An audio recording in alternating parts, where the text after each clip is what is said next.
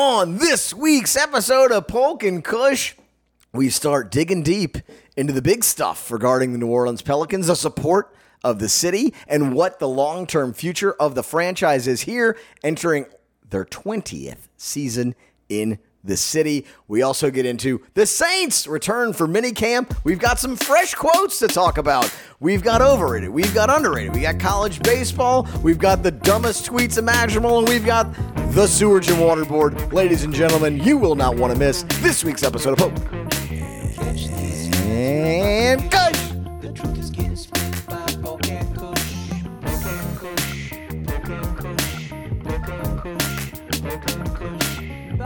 Come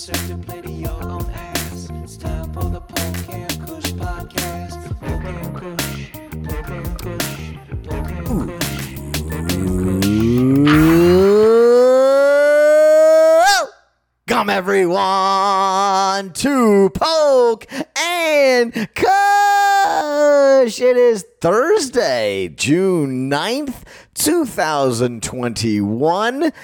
And Mr. Andrew Polk, it's officially pool season in New Orleans. Have you been uh, swimming laps? What are you doing? Swimming laps, it hit the high 80s. I'm taking the kids and I'm saying no more parks. We're finding pools. We're pool people now. You're taking them to the Ace Hotel. You're taking them to the country club. All the good kid-friendly pools around town. Uh, my neighbors, they had a pool. It got stolen. Somebody just dug it up, and that probably did happen at some Definitely, point. yeah. Um, sincerely, my upstairs neighbor has a big kiddie pool that he puts That's awesome. right outside of my window at 6 a.m. every Saturday morning. Does laps like Jim Carrey and He did invite me to it, so I feel like that's okay. I will be joining him this weekend.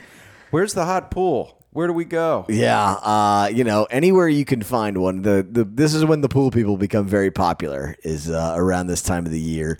It's just freaking hot, and you know, I feel like we we we staved it off for a long time. Like we got May in a Yeah. nice weather, Yeah. and now it's just. It's June and it's going to be hot until October. Yeah, so settle in, everybody. Brutal out there. Settle the f in. I uh, I had a stroke of luck. I no longer work at the uh, warehouse that didn't have air conditioning. it was brutal. And you know, I'm a sensitive baby. I have sensitive skin. I was leaving that place looking like fucking Godzilla every day.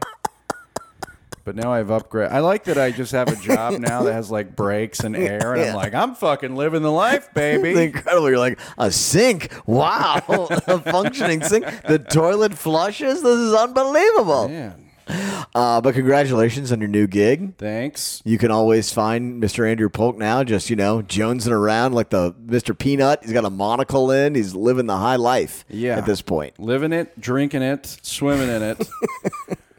You got- crushing it. I I've heard the Ochsner pool is the place to go. Yeah? Is that founded in? I've never heard that. Ochsner, like the hospital, Yeah, they have pools that you can go to, like big Olympic pools. like at the fitness center. The Reily Center used to have a really big pool when I was a member there. The JCC is a big big pool for the uh, the Uptown elites. I can't get in there. Yeah. uh, that's a good kid friendly place. But yeah, basically, any place with water that'll wear your kids out uh, is essentially where I'm headed right now because it's going to be a long one. Uh, and speaking of a long one, uh, we've got a lot of months until the Pelicans do uh, meaningful basketball again. There are a lot of key dates that are coming up, though. We've got the draft lottery that's coming up pretty soon. I think it's within the next two weeks. Then, of course, the draft, and then free agency, uh, summer league, and then the season starts, which they haven't really nailed it down, but it should be, you know, late October again. I think they're going to go back to a normal schedule. And in it, uh, we've got some dead time here, and I thought it'd be a good opportunity for us to kind of take a step back and talk about something we really haven't gotten into, even though it's a topic both of us care about, which is basically uh, how do the Pelicans, you know, in a time like this, especially, if you can really feel how dead this team is to this market, right? Just how completely irrelevant they are to the city as a whole when the games aren't on. Yeah, and that's something that doesn't immediately happen when the Saints season is over. Yeah. You know, the flags stay up for a little while. People talk about it for a long time. Yeah. And specific people are talking about the Saints' next move right now. Yeah. There's exciting stuff with the quarterbacks. No one is uttering a breath about the Pelicans. No. And that speaks very largely to the culture gap between the Pelicans and the fans in New Orleans. Yeah. What causes that gap? Why it's there? How can you possibly fix it? And can you? Yeah, and that is really the the the biggest question. I think when the Benson organization bought it, and they actually told me this, which I, I think they regretted telling me this because Almost certainly. it's like the quiet part said out loud a little bit. Uh, they thought they could basically take their giant waiting list of Saint season ticket holders and transfer 20% of those into Pelican season tickets. They'd sell 11 to 12,000 season tickets. They'd be in good shape and ready to go. And instead, they found out very much the hard way that the two fan bases don't really intersect No. to the point to the level that most people do. The Saints are a regional fan base with real people who care very deeply about the week in, week out results of the team. Uh, and just they they they are a part of the life culturally here. Uh, and I think what they discovered when they had the Pelicans was is mostly for a lot of people it is literally just a night out. Yep. Uh, it's something to do, uh, and at the same time, does not really expand beyond the greater New Orleans metro at all. If you can even say it covers all of the greater New Orleans metro, which it probably doesn't. Yeah, uh, well, you know, the Saints are set up a little bit better, regardless of timeline or franchise winning history. Yeah. Just Sunday games, uh, you know, 17, 18 games. a se- th- That's an event. People come from Mississippi, people come from Alabama, they come from North Louisiana. That's a thing. As you said, Pelicans, that's a date night. Yeah. That's a, hey, here's a thing. It's bowling. Yeah. The Pelicans is bowling. The Pelicans is karaoke, and they have it set up very nice. Like it, it is set up to be a very fun night out. Yeah. But that very fun night out does not result in anything other than going, yeah, I went to a Pelicans game a few years ago. Yeah. There's no brand loyalty because there's no hook within the team to get people. Zion, we saw a cusp of what could have been with uh, draft day, NBA draft day on Fulton Alley. People are falling out of the windows. People are making their own Zion T-shirts because they're selling out, and that lasted for four months. Yeah, at most. five months. Yeah.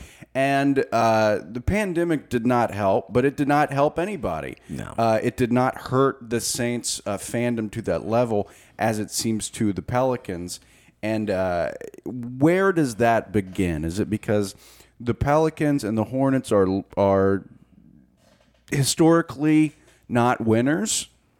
Yeah, that definitely doesn't help. But I think the biggest myth and the biggest misconception here is that they're a new team. They're not. They've been here 20 years. Starting next season, I guess maybe is it next? Yeah, I think it's next season is their 20th season. Now, I guess one and a half of those or two of those were in Oklahoma City. Uh, but they moved to New Orleans in 2002 03. Uh, I was in high school and I am now an old ass man, you know, a bald old guy. They've been around a minute. Uh, they've had many iterations. They've had a lot of different uniforms and teams. They've been in two different conferences. There hasn't been a lot of continuity, so it feel then yeah, obviously you know Pelicans, Hornets, like for that reason, it doesn't feel like they're an established brand. Uh, and so it doesn't feel like there's been something that's been here for 20 years. But I can promise you by 1987 or whatever it was with the Saints, they were a big goddamn deal in this city. Yeah, it didn't take 20 years for it to become a big deal. It also did not take them being winners. No, The they were Sa- terrible. The Saints were terrible. Yeah. And there was some unity around that. Maybe again it's just the fact that it's football. It's an it's an event. Maybe Yeah. Louisiana has more ties to football through colleges, but that's kind of bullshit too. Yeah. Because Louisiana has a, an incredible history of basketball. Yeah. Including LSU, which would be, you know, the the the starting point for the football argument. LSU has had a very good basketball history as well, Mm-hmm. including one of the greatest basketball players of all time. Three of them. Yeah. They have three of the top Shaquille 50. O'Neal, Yeah. Stanley Robinson, Mahmoud Abdul Rauf. Would you Bob Pettit and Shaq and Pete Maravich? Yeah. I mean, it's a pretty solid. Like you know, you've had players come through that program, and you've had a history of basketball. I mean, when when you and I were growing up here, basketball was a big deal in Louisiana. Like Tulane sold out routinely. UNO was was a top twenty five team. They were really good. La Tech was a big deal. Especially on the women's side, LSU was like with Shaq and all that. I mean, it was a Dale Brown was a huge deal, and now it feels like basketball almost doesn't exist. Uh, no one gives a shit about any of the colleges. Maybe an LSU is like going to win the SEC, and outside of that, they are not a topic on a daily basis here. Uh, and and you end up with the Pelicans are kind of you know the the the second banana franchise in New Orleans, and it, it, it for stretches it starts to feel like it matters because they there's a lot in the calendar where there's not going on. But when you step back and you get into this part of the year and you're like, man, no one cares. I mean, no one, one. is talking about them. A couple guys on Twitter, and that's pretty much it. Otherwise, they really don't exist. And that is not the case in other markets of this size. The San Antonio, Salt Lake City, you know, those Sacramento, even like those places where they haven't, even the ones that haven't won a lot, they care about their team significantly more than this city cares about the Pelicans. And I don't know why. Yeah, you have to wonder. I feel like the Pelicans are actually doing everything that they can Yeah. outside of the team itself to make this marketable and to make it fun, Mm-hmm. and it is not working. It's fun to go to the Smoothie King Center. It's easy to get there. It's relatively affordable, and they they have a great setup as far as if you're taking someone that has never watched a basketball game. Everyone that goes there has a good time. Yeah, it's certainly like it's not you know every if you're lose like if you're losing the Saints game, everyone is miserable Right. and wants to kill themselves. That is not the case at Smoothie King Center. It's basically you know they're playing games, they're doing all sorts of stuff. You see Red Panda kick Yeah. the bowls on her head. You go play whack a mole with Josh Hart. People are having fun. yeah, yeah, and and it is interesting to walk around that arena. It almost feels like it's set up like a restaurant where it's not really about anything else other than the night that you're currently in. There's almost nothing that would explain that a basketball game has ever been played before the night you arrive. No. There's no jerseys in the rafters. There's no highlights of old games. There's no this date in Pelicans history. None of that exists. The team essentially could have started the day you walked into the The, building. the history there is high school jerseys from all over the it. state. Yeah, that's the only thing they have. There's like a little trophy case with like the first game ball that's ever played, you know, that was played, and a couple pictures of like the Jazz playing at Loyola Fieldhouse. And you got to look pretty hard to find that thing. and that's it. Otherwise, like you go to any other arena, and re- even the Superdome, there is a very serious draw to the history of the team. And like we said, like this is not a new franchise. This is a 20 year old franchise, and there is nothing about anything that's ever happened prior to that day. It's not. I don't think it's really like the media's fault for people not giving a shit about the Pelicans. Yeah. The Pelicans are in the local media really as much as they can Sure. be Yeah. without beating a dead horse. I mean, like blogs right now and podcasts are are grasping at straws. Yeah. But when you want the news and when there is something to talk about, you can get it. Mm-hmm. It's on the front page of NOLA.com. It's on Twitter. It's very rarely in large market stuff like ESPN or Yeah. uh, anything along that sort. But neither is it for the other teams. Right. There's no Memphis on the front page of ABC Sports. Exactly. There's no Sacramento. So it's it it seems like it's mostly just a cultural difference. It is, and and you can feel that cultural difference not only in the way the Saints are, but like just going to a bar, which I think that's like one of the biggest complaints that I always get from random people who are Pelicans fans. They're like, it's so frustrating to care about this team.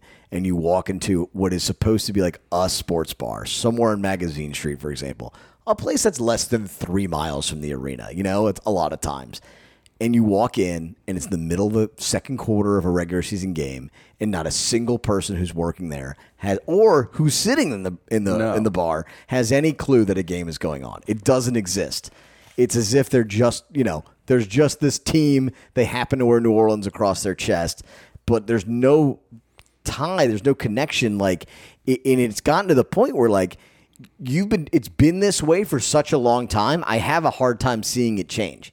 Like, what would have to change for you to be able to walk in, like our sponsor, who we love here, Ale on Oak, makes it a point to say we put the Pelicans on TV.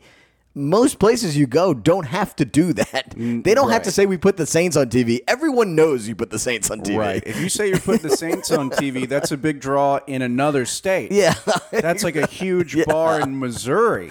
exactly. The basketball, I, I mean, Ale is is great about it. There's a few other places, but for, small handful. for the most part, uh, it's not even just the Pelicans. I don't think because yesterday I was at a bar, surprise, uh-huh. and somebody had to ask to put on uh, the the Hawks Sixers game, which. Obviously, it's not a market for either of those teams, really. But it's still the that's playoffs, the yeah. biggest sporting event. They they changed the channel off of women's softball on ESPN. Just because it's on ESPN. The you know there there is not intrinsically a culture linked to sports here other than the Saints, and I think that is uh, it's exacerbated by going into a bar and they're like, yeah, we just put on ESPN because that's where sports are. Yeah. It's like nobody's watching Ole Miss softball. No, no, nobody cares about this. But they don't. But it, like you said, it's just not top of mind to the average person going about their day. They're like, oh yeah, the playoffs are this time of year. I got to put on TNT every night. It's like, no, that's just. No one really cares. Now they'll care about the NFL playoffs. They'll make sure they have that on. Yeah. And I do wonder, like this weekend with LSU playing in the Super Regionals, uh, will that be something that you know strikes that chord?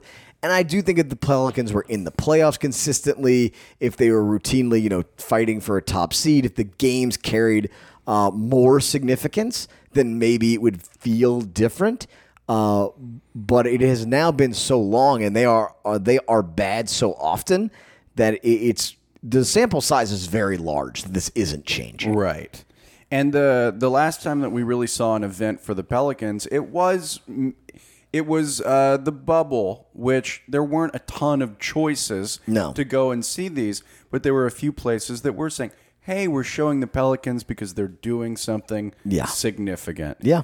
The Pelicans don't do something significant very often. And how many games did they have on that were nationally televised last year? It was something uh, crazy, like was- fourteen or fifteen. Um, I think it was more than that. And If you include NBA TV, it was Yeah. a ton. And that is not an event because the team stinks. Yeah, yeah. I mean, you're right. Like it's it's just So I, you know, maybe we're answering the question here. Is it? But th- uh, like, I guess the the the bottom line is like, is it as simple as, hey, if they were to be as good as Portland is, or as good as Memphis is right now.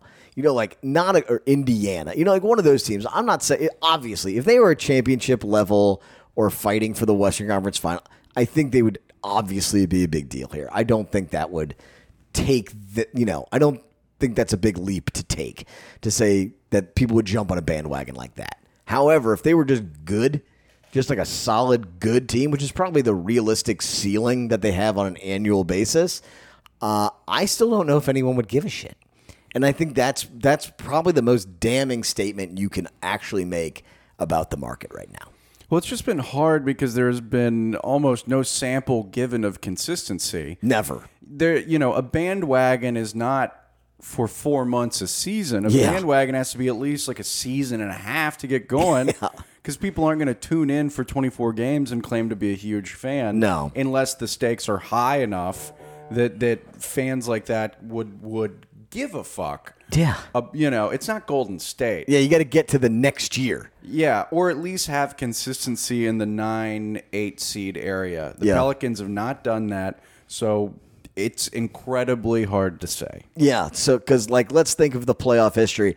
The Chris Paul, there was you know the first two years which they had good crowds. I still wouldn't say it was a huge deal. I, I was young. I don't really remember it all that much. I was mostly you know smoking cigarettes in bars. That was basically Yeah. what I was doing then. Um, but then moving from like that era, the Baron Davis era, to the Chris Paul era, uh, with Oklahoma City in between the the Chris Paul thing definitely lit a match. Uh, that that season was huge. That was my first year back in New Orleans after college. That was a huge thing. They were everywhere, and uh, that was a big deal. And it and it felt like they carried real momentum into the next season, which then they lost by 58 points in the playoffs, and they were really badly injured, and they fell off pretty quickly.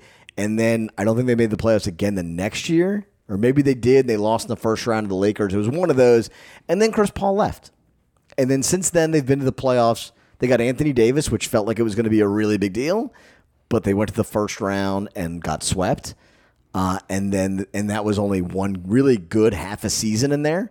And then the next time they went to the playoffs, they had another good half a season. They weren't good the whole year. They had a good half a season that made the playoffs, and they won in the first round, and it became a big deal. When they swept Portland, that it, it picked up, but then they lost in five games to Golden State, and it was over.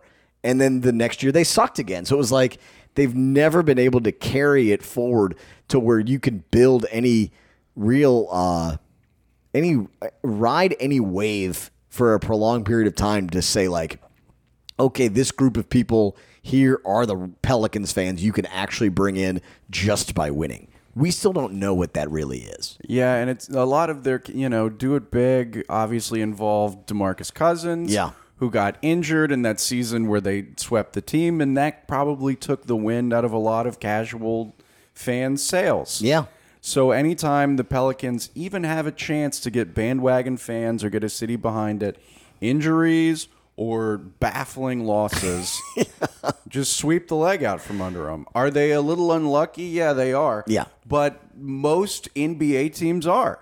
Yeah, yeah, that's true. I mean, there's everyone's got injured. I mean, but there's it's very hard to win at a high level. We know this, uh, and I guess the brass tacks of all of this, the the bottom line argument is like, is this team sustainable here for the long term?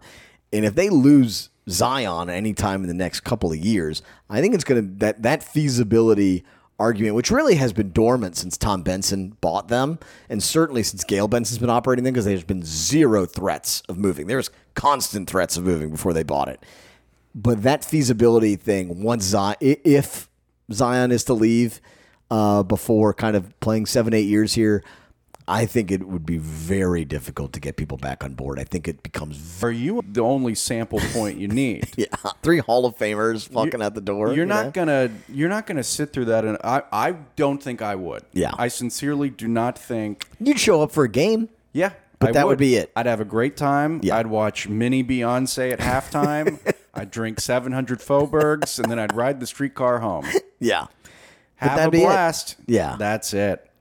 Yeah, and outside of a pretty loyal, a small but loyal faction, I think that would be challenging. Where we're at as far as what to make of this team, and I don't want to be like the they're screwed forever, they're going to move, etc. I think they could certainly become more of a cultural linchpin. They are v- the people of this city are extremely fortunate that Gail Benson owns this team, uh, who is not, you know, trying to maximize every single dollar that she has in these assets, uh, and not threatening to move them and not trying to bend the state over the barrel. Like, there's a lot of way. This could be a lot worse for the position that the city is in and the state is in, uh, but it's going to get to a point where if this thing has to start catching on at a higher level, like it just uh, isn't feasible Yeah. otherwise.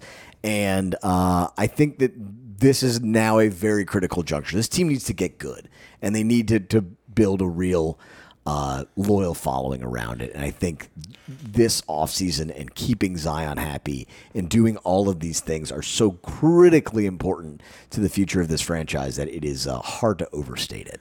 This is, uh, without hyperbole, the most important offseason for the Pelicans, probably in team history.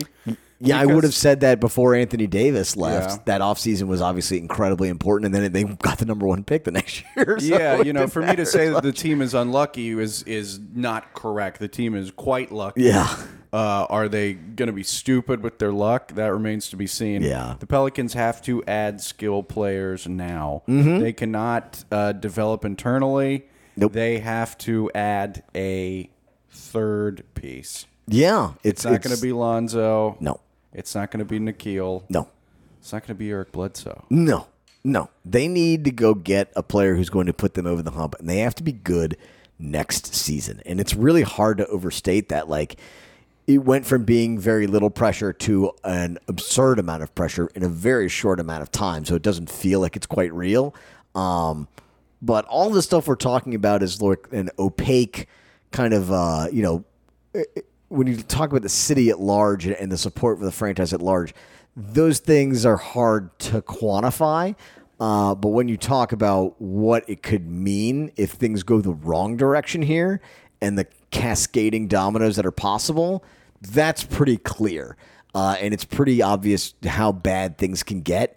And it is uh, of critical importance that they fix it now. And I think that if they were good for a prolonged period of time, that it would be a thing that people did give a crap about more than just showing up to the game that night. I think so too. And being good is seven or eight seed.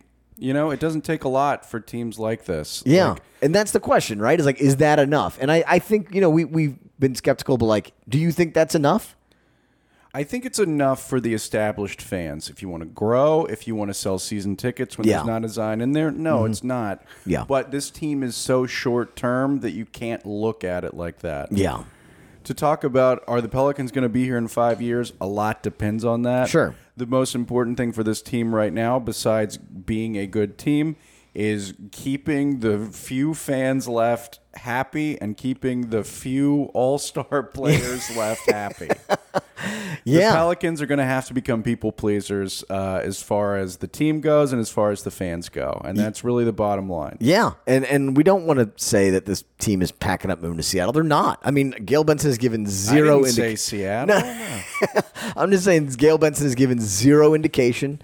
Uh, I, I I think there. I think you'll start hearing rumors of trying to get a new arena and those types of things. I mean, the timeline on it lines up. There's been enough, you know, talk amongst uh, the sources. Uh, to say that those kinds of things, whether it be a major, major renovation or a new arena, it's a 20 year old arena now, 21 year old arena, I think. Uh, the timelines are all sort of coming together. Uh, there's going to be a shit or get off the pot kind of moment coming up for this team. Uh, credit to everybody involved who's not, you know, using threatening language and not ever. I mean, the, the Benson people have never said if we don't sell X tickets, if we don't get X television ratings, we're you know selling the team, and that's the easy thing for them to do. They they have not done it. Uh, I have a lot of problems with them in a lot of different ways, but for that, I give them a lot of credit. Uh, this is a time to strike, though, and this is a conversation I think needs to happen, uh, and that people need to understand exactly where this team stands and from a wide part of view. And sorry if it was a bummer uh, to those of you who were listening to it. Most of your problems with the Benson stem from her foiling your carjacking attempt. That's a valid year, point. right? Yes, yes, and and killing my dog.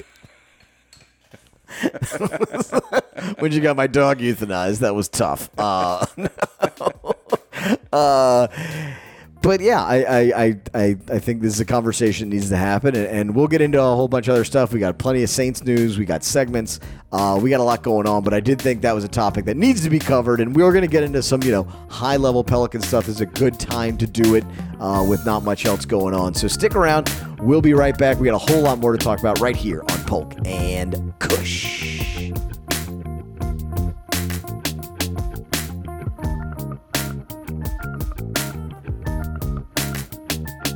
Beautiful weather out. What do you want to do more than get one of 30 beers on tap, sit on a spacious outside patio, but it's in the shade, so it's cool. Oh yeah. You don't have to ask him to put a TV on sports. It's already on it. We've seen Tulane there. We've seen LSU, baseball, football, basketball, drafts. You don't have to ask them. They know what's on. Yeah. They put it on for the locals. Ale, it's where the locals drink in Uptown. It's beautiful. It's beautiful people. It's beautiful bartenders. It's beautiful drinks and beautiful glassware. And a beautiful night. If you want to go have a couple drinks with friends, or if you want to have a huge night out and really get after it, you could do all of it on Ale on Oak. Ale on Oak. You can get after it too because they have a full menu. If you, Oh, that's true. You know, you just been eating goldfish crackers all day, beer two or beer three. You're like, uh oh. They've got a full menu, and it's really good stuff too. They've got boudin, they've got bratwurst, It's like a legit restaurant. Oh yeah. It, like you think of it as just a bar because it's got 30 beers on tap and it's like a cool place to hang out and all that stuff. It's like no man, you can get like a real dinner there, which uh, is very hard to find in Fully this city. staffed kitchen. They bring it to the table. Full service. They have workers. No bar in New Orleans has anybody working at it right now. Ale on Oak is such a great place to work. You're gonna have a great time if you go. Everybody, go to Ale on Oak. Have some beers. Tell them you listen to Polk and Kush and hang out. You're gonna love it. We gay Ron it. Yeah. Yeah. That'll keep us from getting sued from Men's Wearhouse by changing their slogan slightly. 8124 Oak Street, New Orleans, Uptown. Go see it.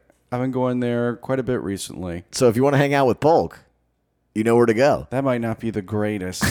It's not gonna get people in the door. might not. If you want to fight Polk, go to Ale on Oak. You can punch him in the stomach. That's his department. Yep. That's a sponsor, everybody. So that takes us into uh, our Saints news for the week, and it actually is starting. Yeah, there's some Saints stuff going on. it's starting to pick up. They had a three day mini camp this week, so there was some media availability. Uh, not a ton happened that was terribly uh, crazy or anything, but I did think it was good to hear from Taysom. It was good to hear from Jameis Winston. Uh, you're starting to get an idea of exactly what these guys want to do. Uh, couple little nuggets to start with. Uh, Ryan Ramczyk, who I guess his deal is coming up after next season. I would say he's the Saints' best offensive lineman, uh, and he said he is not going to hold out, but is in the middle of contract negotiations right now. So that is good that he's not going to hold out. That probably means a lot for the Saints with a new quarterback to not lose their best tackle. So he'll be going to the training camps. He's not going to be doing that Antonio Brown Yeah. shit. He'll Yeah. be there. He is the most underrated Saints player. Yeah, probably because no one really knows how to spell his name. Now Ramczyk. There's like a bunch of consonants in a row. Yeah. There's a Y and a Z. There's all sorts of things. I mean, we can't even say Justin Herbert's name right. So It's true. get Uh, some consonants, then we'll talk. But it is important uh, that he's, you know, not going to hold out. I think they will give him a boatload of money. I think he is on that list. Um, speaking of money, uh, Marshawn Lattimore restructured his contract, freed about seven million dollars to sign some draft picks. The Saints signed all of their picks. Uh, I don't know how they're doing anything with the cap at this point. I don't understand how the cap works. Uh, but they did push some money around for Lattimore, which probably is a good sign as far as keeping him for the long term. I think it also is like, hey, dipshit, uh, if you're going to get arrested in the offseason, we're going to have to do some stuff to, uh, to to figure all this out and give ourselves a little leeway in case you're suspended for half a season or the whole season. Yeah, we still haven't heard anything about the uh, ramifications of him getting caught with a gun in Ohio. Yeah, fourth degree felony, they said it was, right? Wow, man. I've gotten caught with a gun in Ohio before. They told me to be careful. It's a stolen gun. Yeah. Genius. I kept the receipt. uh, I mean, pretty ridiculous. Uh, But, you know, separate the art from the artist. I'm still to. oh, yeah, oh, God. If he's wearing a, a you know gold helmet and he's making an interception on his butt again against the Falcons, I don't care. Like, Yeah, do what you want, man. Now, if he had shot someone with the stolen gun, we'd have a different conversation. But for now, it's like, yeah, you just did something stupid. It doesn't make you a bad person. And it benefited the team overall. $7 million is going to go a long way yeah, with this team. You can get some draft picks in, which I don't know how they would have done otherwise. Um, keep it with the which Saints player needs to get caught with a gun over the next couple months to keep the savings rolling in? PJ Williams. Let's do he do probably doesn't make enough money, actually. Andrus Peat. Can they can Andrus Peat just reckless homicide, you know? Like just hit someone someone for the good of the team jump in front of Andrus Peat's car. They're gonna cut. They're gonna. he leaves a restaurant after he's had a couple cocktails and jump in front of his car and we could we'll all be so much happier. I feel like this is gonna fall on my shoulders. I'm gonna be the guy slipping and falling at Starbucks for the Saints. you know, like uh, the guy that Shooter McGavin hired Yeah, I'm. I'm that guy. But it's gonna be suspicious when I get run over by the car and I'm wearing a Saints helmet. like, oh no, I'm just a big fan. in full pads with a bulletproof vest. Uh, yeah, I, I think Andrus Peat is definitely the one where everyone goes like, ah, "Why does he make that much money? Everybody hates him, and he's terrible." He's and gonna get caught with a whoopee cushion. and then we'll- he's. Uh, I mean, God, he, he's the worst. Um, Now, uh, people have been saying breakout season. I think it might be Callaway. A lot of people are saying Tre'Quan Smith. Yeah, Tre'Quan talked today. Uh, listen to this quote. Tell me if you've ever heard this from a Saints receiver in the last 16 years. We talked about it a lot. Jameis told me, listen, when I've got the ball, whatever you do, don't stop running because I'm looking forward to stretching the ball. So please don't stop running. So, Whoa. Wow. Not exactly Drew Brees.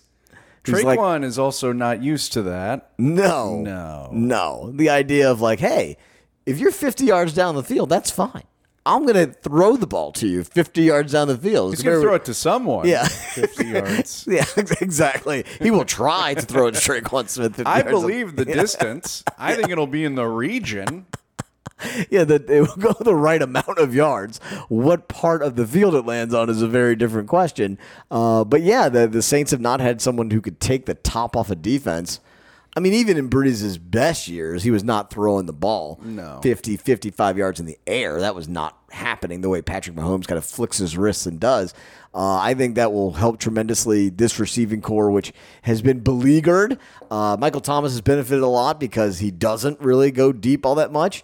Uh, and he's so good at those underneath routes, which Brees was just incredible at. So I think his lines will suffer a little bit, but I do think the rest of those guys will probably benefit from the idea that they can, you know, occasionally stretch a free safety an extra 20 yards than what they could do with Brees there. It's also not the end of the world if Michael Thomas's numbers suffer because he doesn't want to be here. No, that's probably true. he didn't seem terribly thrilled about what was going on last year. He didn't get a fight at practice or You know yeah. that that's going to hurt his trade value. I don't think Michael Thomas will be here in a season or two, and yeah, that'll hurt his numbers. But the Saints have managed to get by, and uh, you know, hopefully, it's it's very cool to talk about Jameis throwing the ball fifty Yeah. yards to somebody who may or may not be able to catch it. If they're able to catch it, then let's see what happens. Yeah. you don't have to hold on to. The, the NFL evolves so quickly, particularly with receivers, Mm-hmm. that kind of put anybody out there and see what happens. Yeah, just I, I do think it will just the Saints will. I mean, automatically they'll look a lot different with number nine not back at quarterback. Right. I think this week has been weird without Brees back. There's like doing all this availability and you know not seeing Brees's name come up is just strange. Uh, but I do think watching someone like Jameis Winston, you know, uncork a, a 50, 60 yard pass. Uh, is like an exciting wrinkle to have back on this team that we haven't seen in a long time. Yeah, if the team's, you know, gonna be split down the middle, let's have some fun with it. Uh, one fun player from two seasons ago, not very fun last season, Taysom Hill. He uh, remarked that he would have done some things differently last season, meaning that he listens to Polk and Kush. Yeah. Look, he went three and one as quarterback. Isn't that amazing? Fantastic. and he had some good games in there, like when he what you know as as the Swiss Army knife roll. But uh, yeah, he he very clearly his footwork was kind of weird. His mechanics were bizarre. Like he was not ready for that position, and he got. Yeah, they played the Broncos when they were playing essentially a garbage man Yeah. quarterback. He played the Falcons when they just sucked ass. They played some pretty bad teams, in And the there. defense was tearing it up. The Yes, defense they is the reason why they were rolling. those games were were uh, going the Saints' way. Taysom, let's give it another chance. Yeah, I, I mean, I think it's good. He said basically, you know, I didn't have, a, I wasn't that good last year. Like he recognized that even Yeah. though he went three and one, that's not like a real ringing endorsement of his ability to take the and win the starting job over Jameis Winston. Yeah, you know, maybe he can win the starting job over Adam Trautman. Yeah, exactly. Like if he doesn't win the starting job, they're just going to use him again the same Taysom Hill way, right? I would think so. I'm sure there's still going to be those wink, wink, cutesy Sean Payton plays where they put him in at quarterback, and of Yeah. course they take a knee and try and get them offside. They, they did that same shit with Brees. Yeah, fucking yeah. They'll down. line Winston out wide, and he won't move, and yeah, the whole thing. Uh, I just don't think, even though he's like the primary backup quarterback, and probably, I guess he's really the only backup quarterback, that they'll still they're not just going to like protect him. Like he's going to play, even if he doesn't win the starting job. They signed the guy from Notre Dame. Oh, that's right. Yeah, that'd be good if Ian Book is the if Taysom Hill gets hurt playing, you know, punt gunner, and then uh, Jameis Winston gets hurt getting mauled by someone Andrus Peat was supposed to block, and then you bring in Ian Book to Ian uh, Book makes you look like Manute Bol. it's fucking five foot two. Oh man, uh, yeah, it's uh, it'll be an interesting season. Uh, this is an interesting mini camp. It's all it's just good to hear from Saints players again. I think that is uh, that's good. So that'll take us uh, real quickly through the Saints news. Do you want to call this polk news? What do you want to call this? We're just going to talk Nah, a little this college is not baseball. Polk news. Okay, There's, uh, you know, Tech didn't make it out of the regional. They lost to North Carolina State. damn shame. Those goons. The Polk and Kush college baseball update. Uh, did, how much did you watch? Any of it? I watched some of it. I watched. Okay. I watched the last two, but my friend was there, and he's like, "Well, the four North Carolina State fans here are happy." was like, uh, they had a great crowd. So I didn't realize Louisiana Tech's baseball stadium, like, what was ripped up in a It was completely just demolished. yeah, it's completely demolished two years ago. It's a new stadium, yeah, and so that was cool. and they call it the Love Shack. That's a great name. It is, but I don't think the people of Ruston understand the history of the B fifty two. I think they would be not. furious. They- These heathens. they like to rock lobsters. These heathens. So yeah. Shame shame for Tech. That's tough. Uh, Ole Miss squeaked by Southern Miss. Yeah, They're so gonna that play was- Arizona. Yeah, it looked like Southern Miss. That's a great rivalry of Southern Miss Ole Miss because that's just like they're in the same state. They should, and they're both state schools. You would think they're similar, but they're like the complete opposite human beings. People like to wear very short shorts at both schools, men and women. What are they, chubbies? That's what they call Yeah, them? the, the, a lot of fishing shirts and shorts, Oh, but yeah. yet everything else about them uh, socioeconomically is very different. Probably. Um, the prescription cabinets are probably a little bit different for, between fans of both teams. The drugs of choice, you know, one one being made in a bathtub and the other one coming from- via plane from Colombia, slightly different. Uh, And we're not saying which one's which. Well, no, no, yes, You've got to figure that out. Yes, yes. Um, as far as some other regionals, uh, LSU, obviously the, the biggest story here. Uh, the Tigers Paul Mainieri announces he's going to retire, and sure enough, they are about what? And they were in extra innings with Central Connecticut, with his career about to end uh, in Eugene, Oregon, and couldn't imagine a more like anonymous way to go out. And sure enough, uh, LSU pulls it off in extra innings, and they win the next three games after that, beating Gonzaga and Oregon twice, and they are on to the Super Regionals. Uh, the first time they have advanced, not as a host, in something like like 20 years. It's some crazy number uh, since they advanced out of a regional that wasn't in Baton Rouge. And they are going to Knoxville. Is that correct? I've heard of it. Knoxville, Tennessee, the Vols, my alma mater. Baseball uh, team. Baseball school. That's what I mean. That's what we are. Big time baseball school because we suck at uh, everything else. So it's like people are they're like, it's the most expensive ticket in the history of college baseball right now on uh, StubHub. How much is it? It's like $500 to get in this. That's fa- nothing for you. no, of course not. Uh, face value is $90. Every ticket is $90 for the weekend. So it's 30 bucks a game if there's three games Okay, that's not too which is dirt cheap Yeah. compared to if you could sell them for five hundred dollars in the secondary market. Why isn't everyone selling their tickets? But it seems that everyone really wants to go. It's a big thing. I don't I don't quite understand it, but it is a uh, it should be a lot of fun. This is the only way that this season for Tennessee could have ended in a bad way for me. Would be if they lost to LSU. Literally any other scenario. Maybe if they lost to Vanderbilt, who I also don't like. That would be the only other way that this would be annoying. I'm the amount of shit talk that will come through my Twitter feed if LSU were to win this series, uh, which they're, you know, it's probably 50-50 toss up, whatever. Uh, Tennessee's favored, but I wouldn't say it's like absurdly so. And if uh, if that happens, it will ruin the season for me, which was an incredible season where they were unranked and then ended number three in the country. Be like, it's all gravy, it's all great, what an amazing season! It's like, oh no, they lost to a shitty LSU team, and I had to take endless amounts of crap from every single person online. But percentage wise, will it be more flack against you online than normal day to day activity? It's true. Yeah, Will people there give be more death threats than usual? More people? no. I mean, people will. Yeah, I mean, everybody is just going to be mean. Yeah, it's going to be the usual people being mean to you, Just but in now a they're- different it's going to be more pointed towards Tennessee. That's true. Yeah, yeah. but you know, it'll be. I'll still be bald and short and sweaty, but Yeah. I'll also support a loser. Some people say Jew. I've seen that thrown out there. The epithets at no no bounds.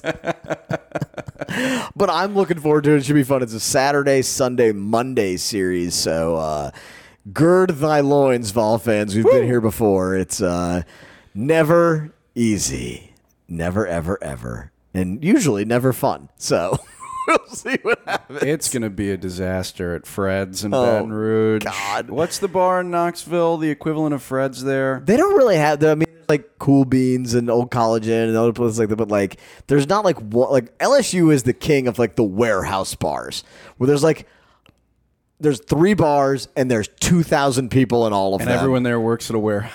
yeah, and they're all good fighting each other all the time. it's like Knoxville. There's like a hundred bars, and you know, or like fifty bars, or same with like Athens, Georgia. Like, there's not in Baton Rouge is like we have four bars, and they're all packed Yeah. like absolute crazy. Do you want to go to. Walmart the bar? Yeah.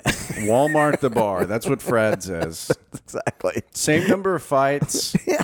Same number of toothless people. And they take food stamps. Uh, I love bogeys and Freds, man. It's the Oh, my best. God. It's the best. All right. Well, that will take us into your favorite part of every single week on this here program, ladies and gentlemen. Segments. Overrated. Underrated.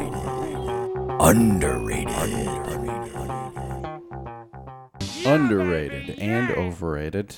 We say underrated first, but we usually do overrated first. This is exactly what it sounds like.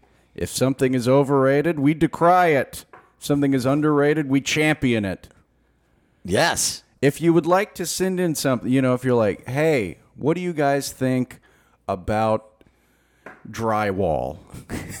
we could go underrated. Yeah. It's a structural support thing, easy to put a thumbtack in, and I don't know. Hopefully, yours are better than that. It's very overrated drywall. Who needs walls these days? Overrated having a, a clock. Nobody, nobody really knows what time it is. Remember that song? I, I live with the sun. All right. Continue. Over, overrated for me. Uh huh. AirPods. Overrated? I'm saying overrated. What? The AirPods are overrated. Okay. I don't like them in a public setting because you're talking to someone and you can't see them, and Oh, they're yeah. they're ignoring you because they're listening, you know, to fucking uh, it's raining men. I don't. Gwar. One of the I don't. It's one or the other. There's two genders. It's raining men or Gwar. Gwar. yes. You have to charge them in the case, in the specific case. You Yeah. can't plug them in. You lose the case. They know you're going to lose it. Mm-hmm. It's a thousand dollars to get a new one. You're going to lose one of them, lefty or righty, probably lefty. Mm-hmm. Can you buy just one AirPod? No. no. You've got to buy the whole pack, and then you're going to lose the other one. Can you buy just the case? I think so. Okay. And then like third party ones, they all suck. They don't sound good. I miss what I'm currently wearing. I miss the giant head. I like the Dre Beats headphones. The cans. Because you told people like, "Hey, I'm listening to Travis. Why does it always rain on me? Don't talk to me on the bus." This is this is the ultimate. It's a really good. Just fuck you. Move on an airplane. It's like in the middle of a sentence of someone, and there's like, uh huh, and you just Giant on. headphone. You can't do that with a little dainty nickel-sized No. AirPod. No, that is true. It is a good statement. It's too easy to lose. It's too expensive. No one can see it. So you know, I'm like, "Hey, are you are you open at Popeyes?" And they're listening with the They've got the window closed and the AirPods in.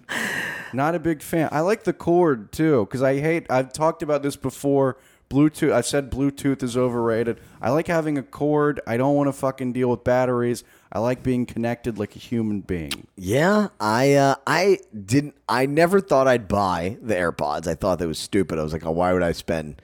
What is it? 150 bucks, 200 bucks for headphones. They give you headphones when you get the phone. I was like, this seems very silly. Uh, and then, sure enough, I'm a sheep like everybody else. I ended up with a pair. I think my wife thought she lost them. She bought another pair, and then I got the old pair uh, when we found them. And then I was like, oh, these are awesome. I love these things. And I use them all the time, and they're great. I am a big uh, supporter of the AirPods now, all of a sudden. But mine, the battery dies way too quickly when you're talking on the phone. I don't know why. Is that true? Talk, when you're you on do the, phone, th- you do the phone talking on the AirPods. if I'm like on a walk and someone calls me, or if I want to like I need to make a call, Yeah. I will do the walk on the air uh, on the airphone. But the the battery dies like three times faster if I'm just like listening to a, a wonderful podcast like Polk and Kush. and you can't change the batteries on them either. No, it's what it is. They're they're they're out. You're killing the planet. Yeah, at least they don't everyone's update, destroying the planet with these things. True. Children are making them in China. You're losing them constantly. I bet they dissolve. I bet like one in every 20 AirPods just turns to dust. So you think you've lost it. Remember the foam things that used to be in the Walkman headphones? Yeah. I lost those constantly. I chewed on them too much. Tinfoil and the Walkman headphone foam. Oh God. Uh, we would get them from Dollar Tree yeah. because uh, we had one of those vans with a TV in it. and You could plug the Oh, nice. headphones into the side. Uh huh. We would just buy 20 pairs at a time because we are like, this won't even last a day. I don't know why we didn't just buy nice ones. It's a, uh, the uh, it's like the ones in the airplane. Like it's like, how did you develop headphones that hurt your ears? you guys intentionally did this. You know these headphones are like do not fit in any normal ear canal of all time. Not at it's Like you're punishing us for using your headphones. Uh, all right, that'll take me into my overrated. Uh, the hotel booking websites. These things are theoretically great, but there's too much information out there for someone as anal retentive and anxiety filled as me on paper, it's like, this is great. I have all the information at my disposal. I can see the ratings. I can see the prices. I can see the locations. I have all the information. This is beautiful. Let me just go in and bing, bing, bing, and I'll pick the best one for me. And for someone like me, who's an indecisive, uh, just total, you know, racked with nerves clown show, it's too much. The pressure is too great. I book a hotel. The next day, I'm back on there. Like, did I make the right choice? Should I cancel it and look at it, get a different hotel? Let me read all the TripAdvisor reviews. When are these from? What do the TripAdvisors say? Oh, is this location? Where are we going that day? Maybe we could walk here. It's only six blocks away. Oh, but this hotel, we're doing this another day. That's only 10 blocks away. And I end up overloading myself with information over something that so obviously does not matter. The second you get in the trip, you're like, oh, yeah, that's a bed. It's a bed in a place where maybe I'll grab a muffin in the morning. And it doesn't really make any difference. But because there's too much information out there for people like me, uh, the anxious community needs less information. so hotel websites just limit me, be like, Scott, here's three hotels a really expensive one, a not so expensive one, and a dog shit cheap one. You pick, you have no other choices, and there's nothing you can read about them. They're all going to be fine, and you're not going to get murdered. That's all I want. I want uh, anxious person hotel site. So hotels.com for the anxious. That's what I need. That's a great idea. I uh, I agree with you completely on the hotel websites. My experience a tad different. I was in Lafayette. It was like 11:45 at night. Mm. I needed a hotel room. I go on there midnight. That's when I'll be there. Bingo bango. Yeah. Midnight when you're booking a hotel means 6 a.m. the next day. So I paid, you know, for the flea bag in in Carencro. I get there and they're like, "Oh, midnight. That's actually tomorrow. Uh, just wait around for. You can hang out in the lobby." Oh my god, they had no available rooms. No, Oh my, or at least God. that's what they told me. And it's really not like it. Yeah, I mean six. You can't check in at six a.m. So it's three p.m. Yeah. So I, I paid for the hotel. I called Priceline 500 times. it was always some person in India. You know, Yeah. they sounded, they made Apu sound like Ned Flanders. And then they would be like, "Hi, uh, my name's Karen." Yeah, It's like, exactly. no, it isn't. You're in the middle of Bangladesh. like, I can hear people getting coronavirus around you. I know that you're not Karen in Des Moines, Iowa. oh man! But for the skittish uh, amongst us, and for the, the indecisive community, Yeah. we really need. I, I need. I need them to limit the choices for me. I can't do this. It's like when they started putting the hotel menus on the online, and then I'm just spending. I spend a day looking at hotel uh, restaurant menus, and I'm like, what am I doing here? I'm gonna order a pizza. Who gives a shit? like, I will not care what this is. Uh, but yeah, man, th- there's too much information out there for someone like me. It's not good for anybody. Got it. Uh, all right, what you got for oh underrated? Underrated Lucky Dog. Yeah, the lucky dog. I'm saying it's underrated. I guess. Yeah, yeah. I guess I was gonna say people love lucky dogs. I was like, not really. Everyone thinks lucky dogs are pretty shitty, so I would say underrated, or they are probably underrated. You know what? I had a great Lucky Dog experience at a friend's wedding a couple weeks ago. They bought the Lucky Dog cart, which meant unlimited Lucky Dogs. And everybody's Lucky Dog experience is you're leaving somewhere in the French Quarter, mm-hmm. your wife's left you, the bachelor party's gone back to Little Rock. Somebody stole your wallet out of your chubbies. Uh-huh. All you've got is pocket change. You go up to the hot dog man. You go, please, just give me a hot dog. And you have one, and it gives you enough energy to go back to your hotel and fight off somebody robbing you. Yes, and then use the toilet. Yeah. Yeah. if you have unlimited lucky dogs, it does exactly what it's supposed to. I'm, you know, seven gin fizz deep. I'm like, uh oh, I got to get on a bus later. yeah. Unlimited lucky dogs, three of them cured me. I started doing my taxes after the third lucky dog. I tell you what, it was also a pretty damn good hot dog. It is good. That's the part that people I would agree is underrated. Like everything's a shitty hot dog because it's on the street. It's like no, it's a very good hot dog, and it's Yeah. huge. It's huge. It's like Dodger dog size, and they do the little like uh, like the very thin mustard Yeah. lines on. T- I like that instead of a big blob. Yeah. that's for heathens. I like the little artistic. He was a hot dog artist. yes, this is a Jackson Pollock version of a lucky dog. Uh, what is uh, what's your take on the chili situation? The chili situation is fine, not after eleven beers. Yeah. that is what some would call a toilet emergency. I will ha- if I'm having a, no one has a hot dog for lunch. If I was having a hot dog for lunch because I'm in kindergarten, I would get chili on it.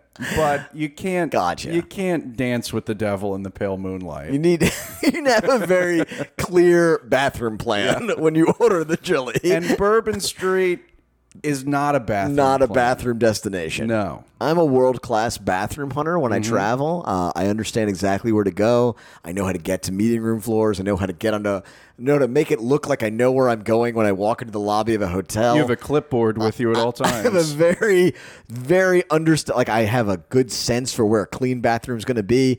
I feel like it's one of my three best skills is my bathroom hunting abilities, uh, and I'm still not able to confidently eat a chili dog on the, in the French Quarter after like one o'clock in the morning because you're like, I- I don't know if I can get there in time. I don't know a single place to go to the bathroom in the French Quarter. House of Blues Yeah. was a good one. House of Blues is closed. That's true. That is closed. House of Blues was a good one. Felix's, The Ritz is the best place to go. yeah. You got to go up to the floor by the Davenport Lounge, though.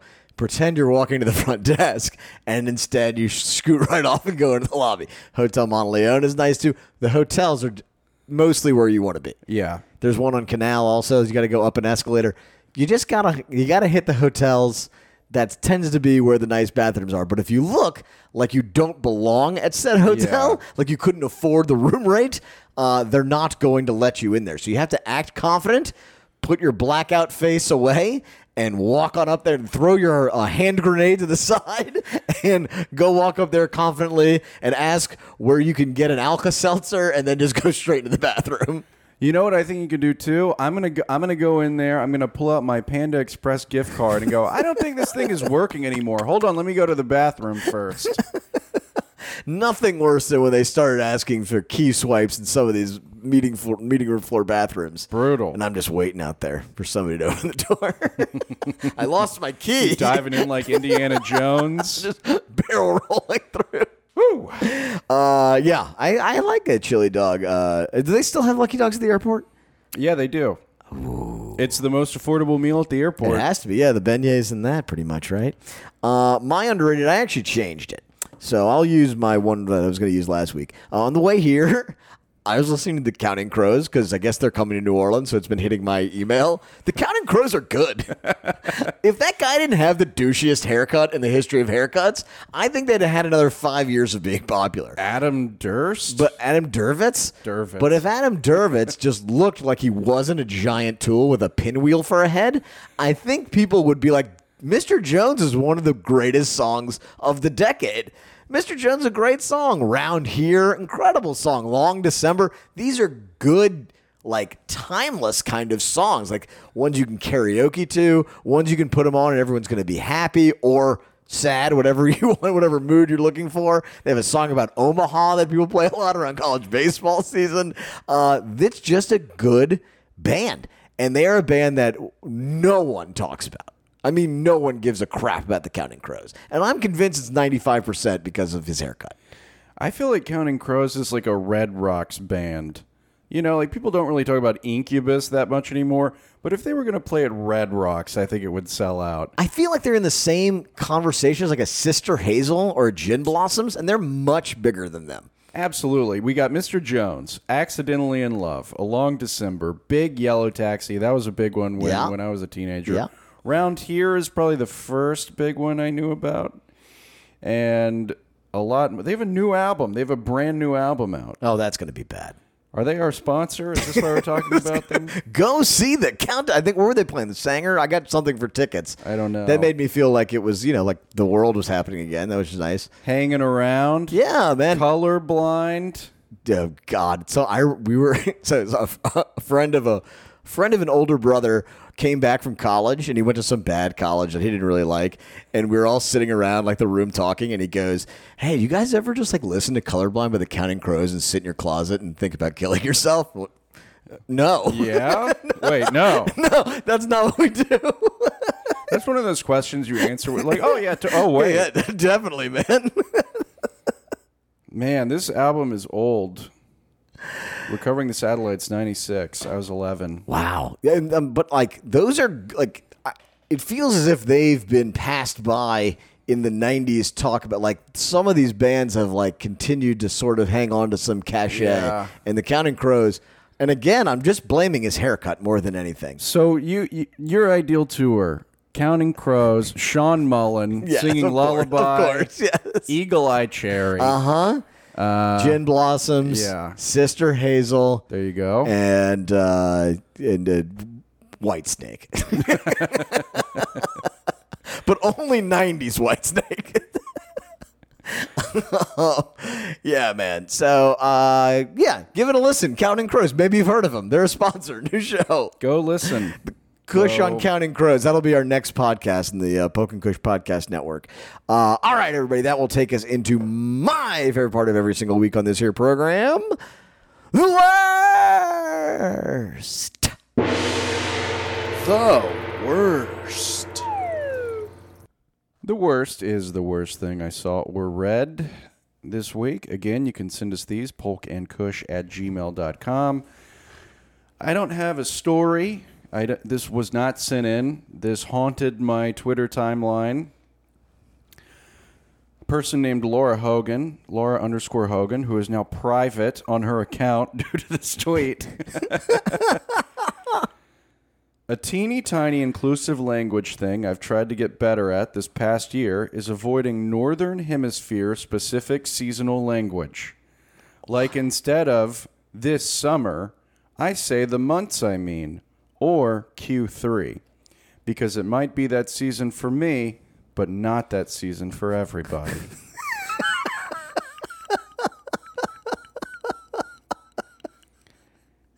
Hurricane. I didn't. I screenshotted that tweet because how could I not? but I did not follow this person. I say person because you know, and I'm sure the replies to this were amazing because it was all Australians. Like, yeah, you talking about the summer? It's winter here. People are like Left out. Yeah, instead of saying good night, you know, I say good morrow of the dawn, possibly, depending on. This is where we're at now. Unbelievable. Identity politics is stretched to hemispheres. Who gets offended by the time? it's one thing I get, you know, I get the pronouns, I get he, she, Yeah, they. that's a lifestyle. That makes sense. That's what a person is. That's what a person identifies. If you are upset because I if I tweet, "Hey, it's 7 p.m. in Louisiana," you're like, "Eh, "Not in California, you motherfucker." Insensitive jerk. supremacist? Are you a I'm- time supremacist? Are you a hemisphere so, uh, fundamentalist? Are you hemisphobic? Uh, God damn it, I hate people so much. It's it's just funny. Like, imagine somebody in an act. This is what happens when everything's great. Yeah. people come up with shit like that. There's like some guy like getting his head cut off in Bolivia right now, and that's the last. It's like, oh yeah, this white lady wants us not to say AM or PM because, and then he gets his head cut off. He's like, oh, this poor white woman who definitely makes eighty thousand dollars a year selling baskets on Etsy. She's the real. I mean, she's the real hero. Oh yeah, she's like, think about all the people's feelings she protected with that tweet. That was written with so little irony; it's incredible. like the you- lack of just like it- the earnesty of in those words, the earnestness, I should say, in those words, uh, is just hilarious. There's nothing about that that's not funny. Oh my god. Good morning. What did you say? you bitch. oh man. Uh, all right. Well, that'll take me to my worst of the week. That was spectacular find. the worst of your week. Yeah. The week's Yeah. not over everywhere. Uh, the worst thing I saw or read this week. Uh, now I was gonna put a story in here about how. Uh, they're offering signing bonuses to strippers because they're having such problems finding strippers in New Orleans right now. Not they, me. Yeah, personally. yes. A, but then I was like, that's not really the worst. That's a No, good that thing. rules. Strippers should be getting signing bonuses anyway. We should be paying the strippers their worth. Good for you, strippers. I hope this shortage makes you, uh, you know, hit your market uh, for the club. Screw them. Uh, so anyway, good on you, strippers. So then t- instead, what I'll do is go back to Old Faithful. Uh, this is from WWL TV. SNWB, the Sewage and Water Board, power fixes suffer setbacks due to the system's age and steel shortage. So a steel shortage, everything. There's a shortage of literally everything. Everything except dumb tweets. There is a shortage of in America right now.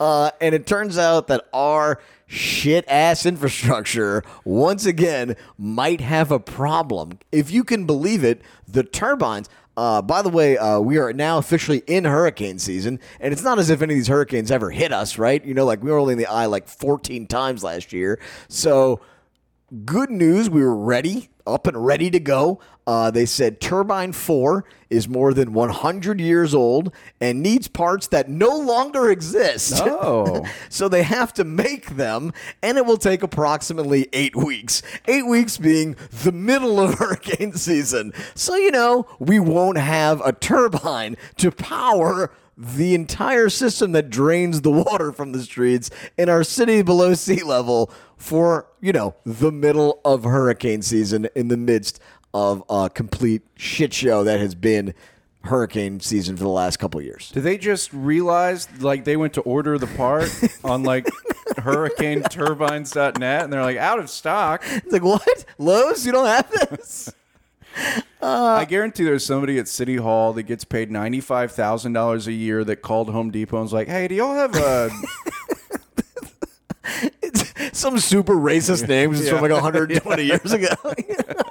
We're not, I'm not even pretend to say what what super racist name came to my head. That's on the Patreon. yeah, it's like you know some super racist word, rod, and uh, you know they're like, uh, no, we haven't had that, and the reason is because it doesn't exist anymore. You're gonna have to make that yourself. Yeah, you're gonna have to make that yourself. Like, oh, great. Well, I guess we'll just have to call the steel company and see if they can send us some steel to make the racial slur rod. And it's like, nope, we have a steel shortage. It's gonna take you two months to get that piece of uh, developed. It's like, well, by then we'll be in the middle of hurricane season. Well, that's like the anniversary of Katrina is in eight weeks. It's like, oh, cool. Well, what could possibly go wrong? I can't imagine there'll be a problem. We're not gonna need power for the turbines to actually run the pumps. Why would we need that? That seems completely. Well, there won't be power because the hurricanes can knock all the power out. So why even have the part?